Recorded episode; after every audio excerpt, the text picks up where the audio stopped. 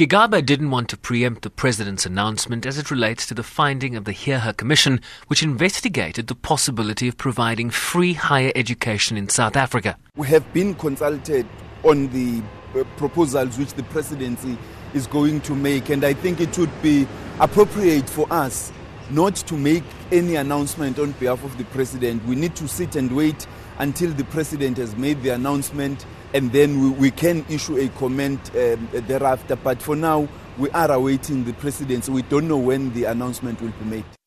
I asked him if the question of political uncertainty comes up in his conversations with investors, and the short answer was yes. An intriguing question for me, which has been raised by investors, is whether the ANC conference is going to take place or not, given some of the challenges that have been experienced in some of the provincial and regional conferences across the country we have assured them that the conference is going to take place. It is a conference of branches, and um, the audit of branches has been concluded.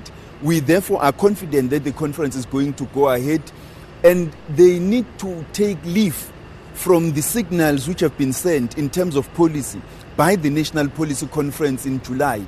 And so, to, to the extent that we can, we are very confident that the conference will take place a new leadership will be elected, and the policy signals have been sent by the policy conference.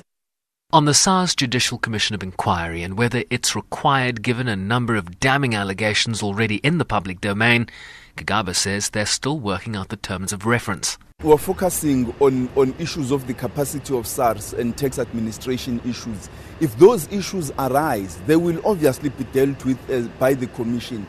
But the terms of reference for the Commission are going to be drafted in, in a way that will ensure that we are able to improve the capacity of SARS to continue conducting its work and the public perception so that we address concerns about tax administration, we improve tax morality, and ensure that the, the revenue services integrity remains intact so that taxpayers can continue to adhere to their tax obligations with questions about fiscal consolidation, stabilizing the country's debt to GDP ratio, and desperately needed structural reforms that are required to boost weak economic growth. We've said to them that South Africa has deep capital markets. We are the most diversified economy on the African continent. We remain a gateway to Africa.